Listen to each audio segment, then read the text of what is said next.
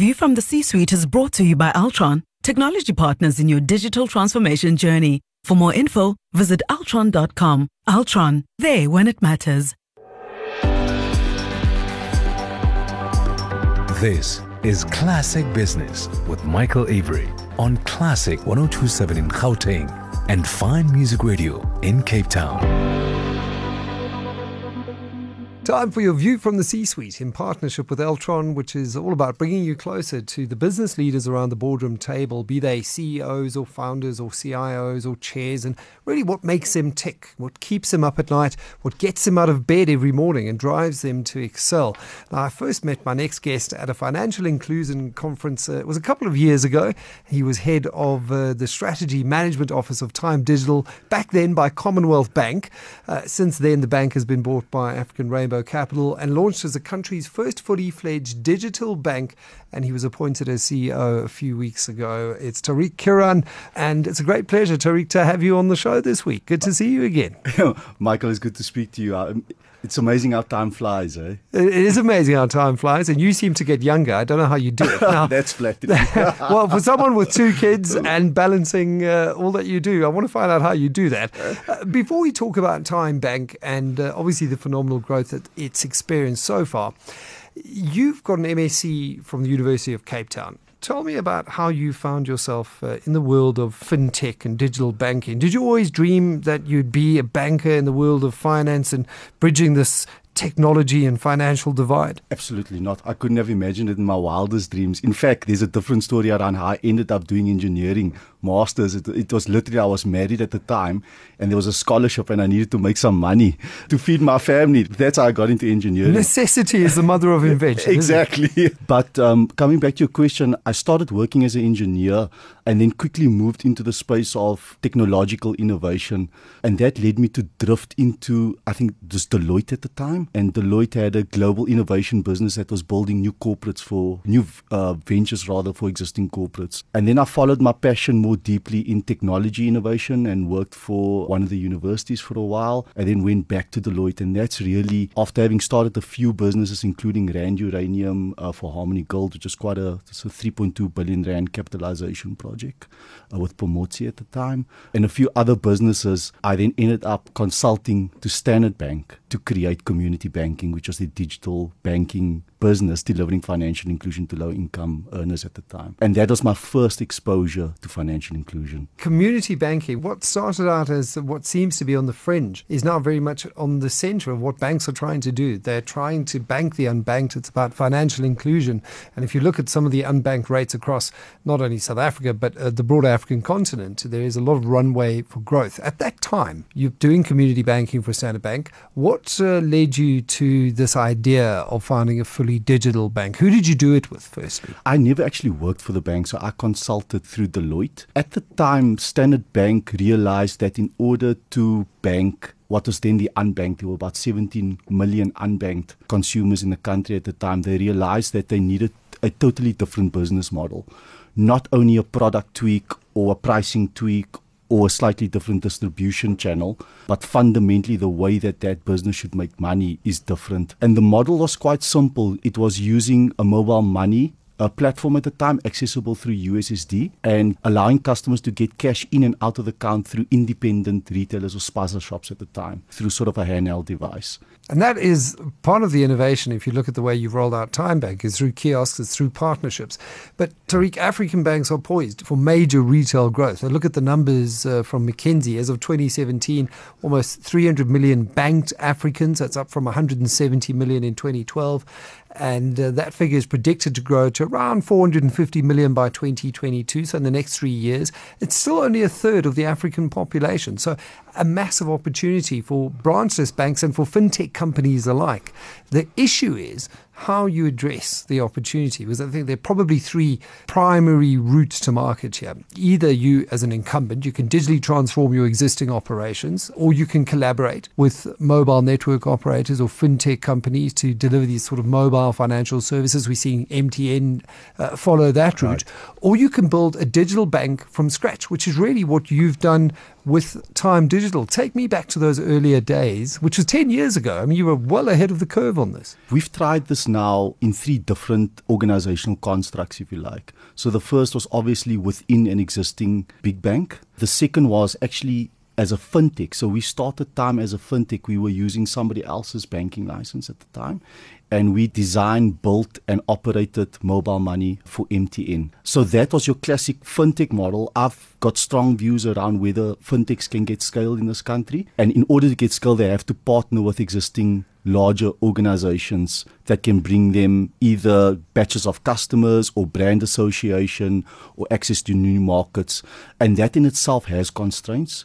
The model we now have is, I believe, the model that will work, which is we are a fully regulated bank, which means in the long term we will be capital efficient because we'll take deposits for the public and again make them available to the public uh, for the purposes of, of borrowing. But also we are well resourced, yet we are nimble and digital which means that we can respond to our customers' needs extremely quickly. So you almost have the best of both worlds. You attract the benefits of being a small, fleet footed uh, fintech if you like, or digital bank, or what we now refer to as neobanks globally. But you've got the resource and the networks of a lot more established organization. I was having lunch with Listen Manges today, and uh, he looked at the idea of a, a, fintech bank, a digital bank, and he said it's still very difficult, Michael, to compete against the incumbents. What are the challenges to break into a market? As we've seen Capitec do, everyone poured scorn on Capitec uh, 10 years yeah. ago. Look at where it is now. Yeah. But what are those challenges? So I think the first thing is that the unbanked unbanked population has reduced significantly in this country. But that being said, most of the bank population is still underserved or severely underserved, right? So there's significant headroom in the market. Now, we've looked at the banking landscape and we asked ourselves why are ordinary South Africans' needs not being met? And we distilled it down to essentially three aspects. The one is banking in this country is still incredibly expensive for the most part, it's incredibly inconvenient to use and they are opaque and complex.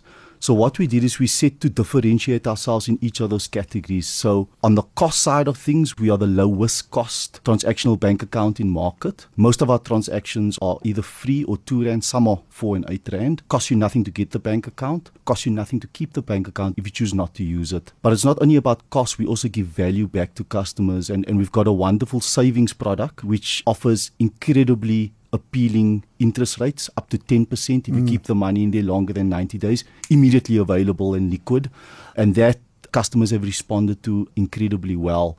We're actually seeing the average balance per active customer on our GoalSave product increasing organically with time. With the cap on the maximum amount that you can put right. into that? Yes, of course. So at our highest cap is 100,000 Rand. And then we also give customers additional value back in the form of Smart Shopper points. And as you know, Michael, Smart Shopper from Pick n Pay is one of the most revered and largest loyalty programs in the country. It's part of your strategy to partner with Pick n Pay, yes. to roll out these kiosks with Pick n Pay, which uh, is once again just indicative of uh, the kind of world that we're living in, where, you know, know, it's all about collaboration where you stick to your specialization and rely on partners who are really good uh, with their footprint and distribution. Then along came Patrice Motsepe, and you know, you built up this model, you proved the concept, and his African Rainbow Capital, who are now your majority shareholder, they bought the business from Commonwealth Bank of Australia back in November last year. How did that deal come about? What necessitated that transaction? Commonwealth Bank of Australia ran unfortunately into conduct and regulatory issues in their home country. And at the same time, they had a new board, a new chairperson, and a new CEO. And they took a decision to simplify their banking portfolio, both in their home country as well, but particularly outside of Australasia, and we fell casualty to that. At that time, African Rainbow Capital was already a 10% empowerment shareholder with an option to claw more equity. So it made absolute sense for both parties that ARC take up the rest of the position. So that's how the deal came about. I must say that the timing around that was, in fairness, tumultuous because this happened in June last year and we were right on the critical path of building and launching the bank and I was busy overseeing that program. So I then also played an intimate sort of role in securing the sale of the bank as well. So we had to sell the bank and then launch the bank immediately afterwards as well as secure a transitional arrangement with Commonwealth Bank of Australia because we were reliant on one or two pieces of operational capabilities from them. So that was last year. One or two more grey hairs to, Yeah. to account for that. And uh, subsequently, you've also received investment from Ethos Artificial Intelligence Fund. They've come in and invested 200 million on the back of that. Uh, what does private equity bring to the table for you now? That deal in particular was incredibly important for us. So, over and above the capital injection, the AI fund of Ethos only invests in businesses that will have a disproportionate stepwise change due to artificial intelligence and therefore disproportionate return on equity as a consequence of that. So, what they bring us is uh, incredible depth and strategic horsepower in the world of data analytics and artificial intelligence, which is core to our TymeBank strategy. So that was important for us. The shareholders are looking at bringing other strategic investors on board as well. And largely, this business to break even will be funded out of equity. We talk about AI all the time, almost as if it's a throwaway term. How are you using artificial intelligence uh, in the TymeBank strategy? This is actually part of the business that I'm incredibly proud of. So when we talk about digital banking, I think all of us have slightly different mental models of what a digital bank is. For me, it's quite simple. You try and drive as much of your customer engagement to digital channels, right? But in doing that, you actually digitize the process layer. So if you look at our kiosk onboarding process, right, that's a digital process at the physical channel, if you like. But as a consequence of that, you don't need thousands of human beings in the middle office looking at pictures and ID books and onboarding customers. It's a straight through real time process. Now, one of the consequences of that is that your information lands in one repository. That's the way we've designed the bank. That repository sits in the cloud in Amazon Web Services, and we've overlaid that repository with the latest technology analytics workbench, if you like. So, so what we are able to do is we can sorts of information uh, in the business. We can see channel information, we can see core banking information, we can see all the, the different forms of transactional data, and we can run various types of models in that through this analytics workbench. So, one of the things we are doing now is real time messages to customers. So, for example, once a customer onboards at a kiosk, we are able to contact that customer in real time of this technology that I've just described and ask that customer to deposit money the same time at the till point, for example. And we're hoping it's that sort of access to information and real time response that will allow us to drive efficiency in the business. In that, in the case of that particular example, will allow us to push up our activity rates um, in the business. And I know your next strategy, you you built out the core transactional capabilities of the bank to 600,000 customers at the moment. You're now going into a much higher margin lending part of the business. Also, a lot more risk in that space. We've just had uh, the government uh, pass the bill that's going to That's right. not expunge certain amounts of debt, but uh, certainly raise uh, barriers to lending into that entry level of the market. How do you plan on de risking your entry into the lending side of the market? So the first thing is you're absolutely right. We need to be careful here because the South African market is heavily over indebted. Now that doesn't mean that everyone's over indebted, right? There are still many pockets of what I call sort of low credit risk pockets. We've identified a few pillars of which we can compete. The one is on price, believe it or not. So we will be able to do real risk based pricing on unsecured lending. And the way we do that is we actually augment traditional credit bureau data with other forms of data, municipal data, data from the customer's phone app, but most importantly, basket data. We have an exclusive arrangement with Pick and Pay to use basket data for the purposes of credit scoring. And what it will allow us to do is to actually hone down the precise risk profile of a particular customer. What it will also allow us to do, Michael, is to over time create responsible access to what we traditionally refer to as thin file uh, credit bureau customers. And that is because we can see more about the customer's propensity to repay a loan. That's the one component. The other component is in this market, speed to access uh, for customers is important. Next year, we'll be able to issue a personal loan in two minutes if the customer is already banking with us and in seven minutes if they're not only because it takes five minutes to open up a bank account we're not quite there yet. We still need to digitize a component of that.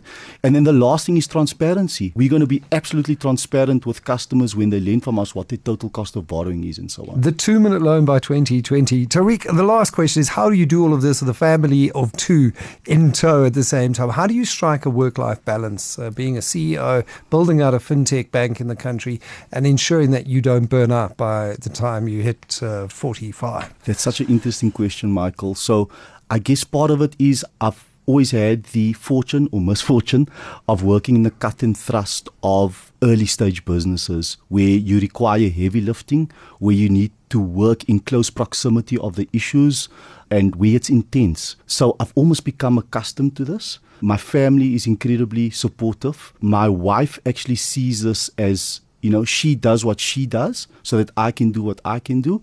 And i think she'll be comfortable with me saying this. This is also her way of giving back to society and then the last thing I'll say is that it's never perfect, right? We're always striving for balance. And the funny thing about balance is you always find yourself typically overcorrecting. Yeah, absolutely. And yeah. sometimes I just find myself leaning up against the table to catch my breath. Tauriq, as always, a great pleasure chatting to you and I look forward to watching the strategy unvolve, or unfold, I should say, and evolve over the coming months and years. Take care. Always lovely to chatting to you, Michael. That Cheers. was Tauriq Keraan sharing his view from the C suite, brought to you by Altron Technology Partners in your digital transformation journey. For more information, visit them at altron.com. Altron, there when it matters. View from the C suite was brought to you by Altron Technology Partners in your digital transformation journey. For more info, visit altron.com. Altron, there when it matters.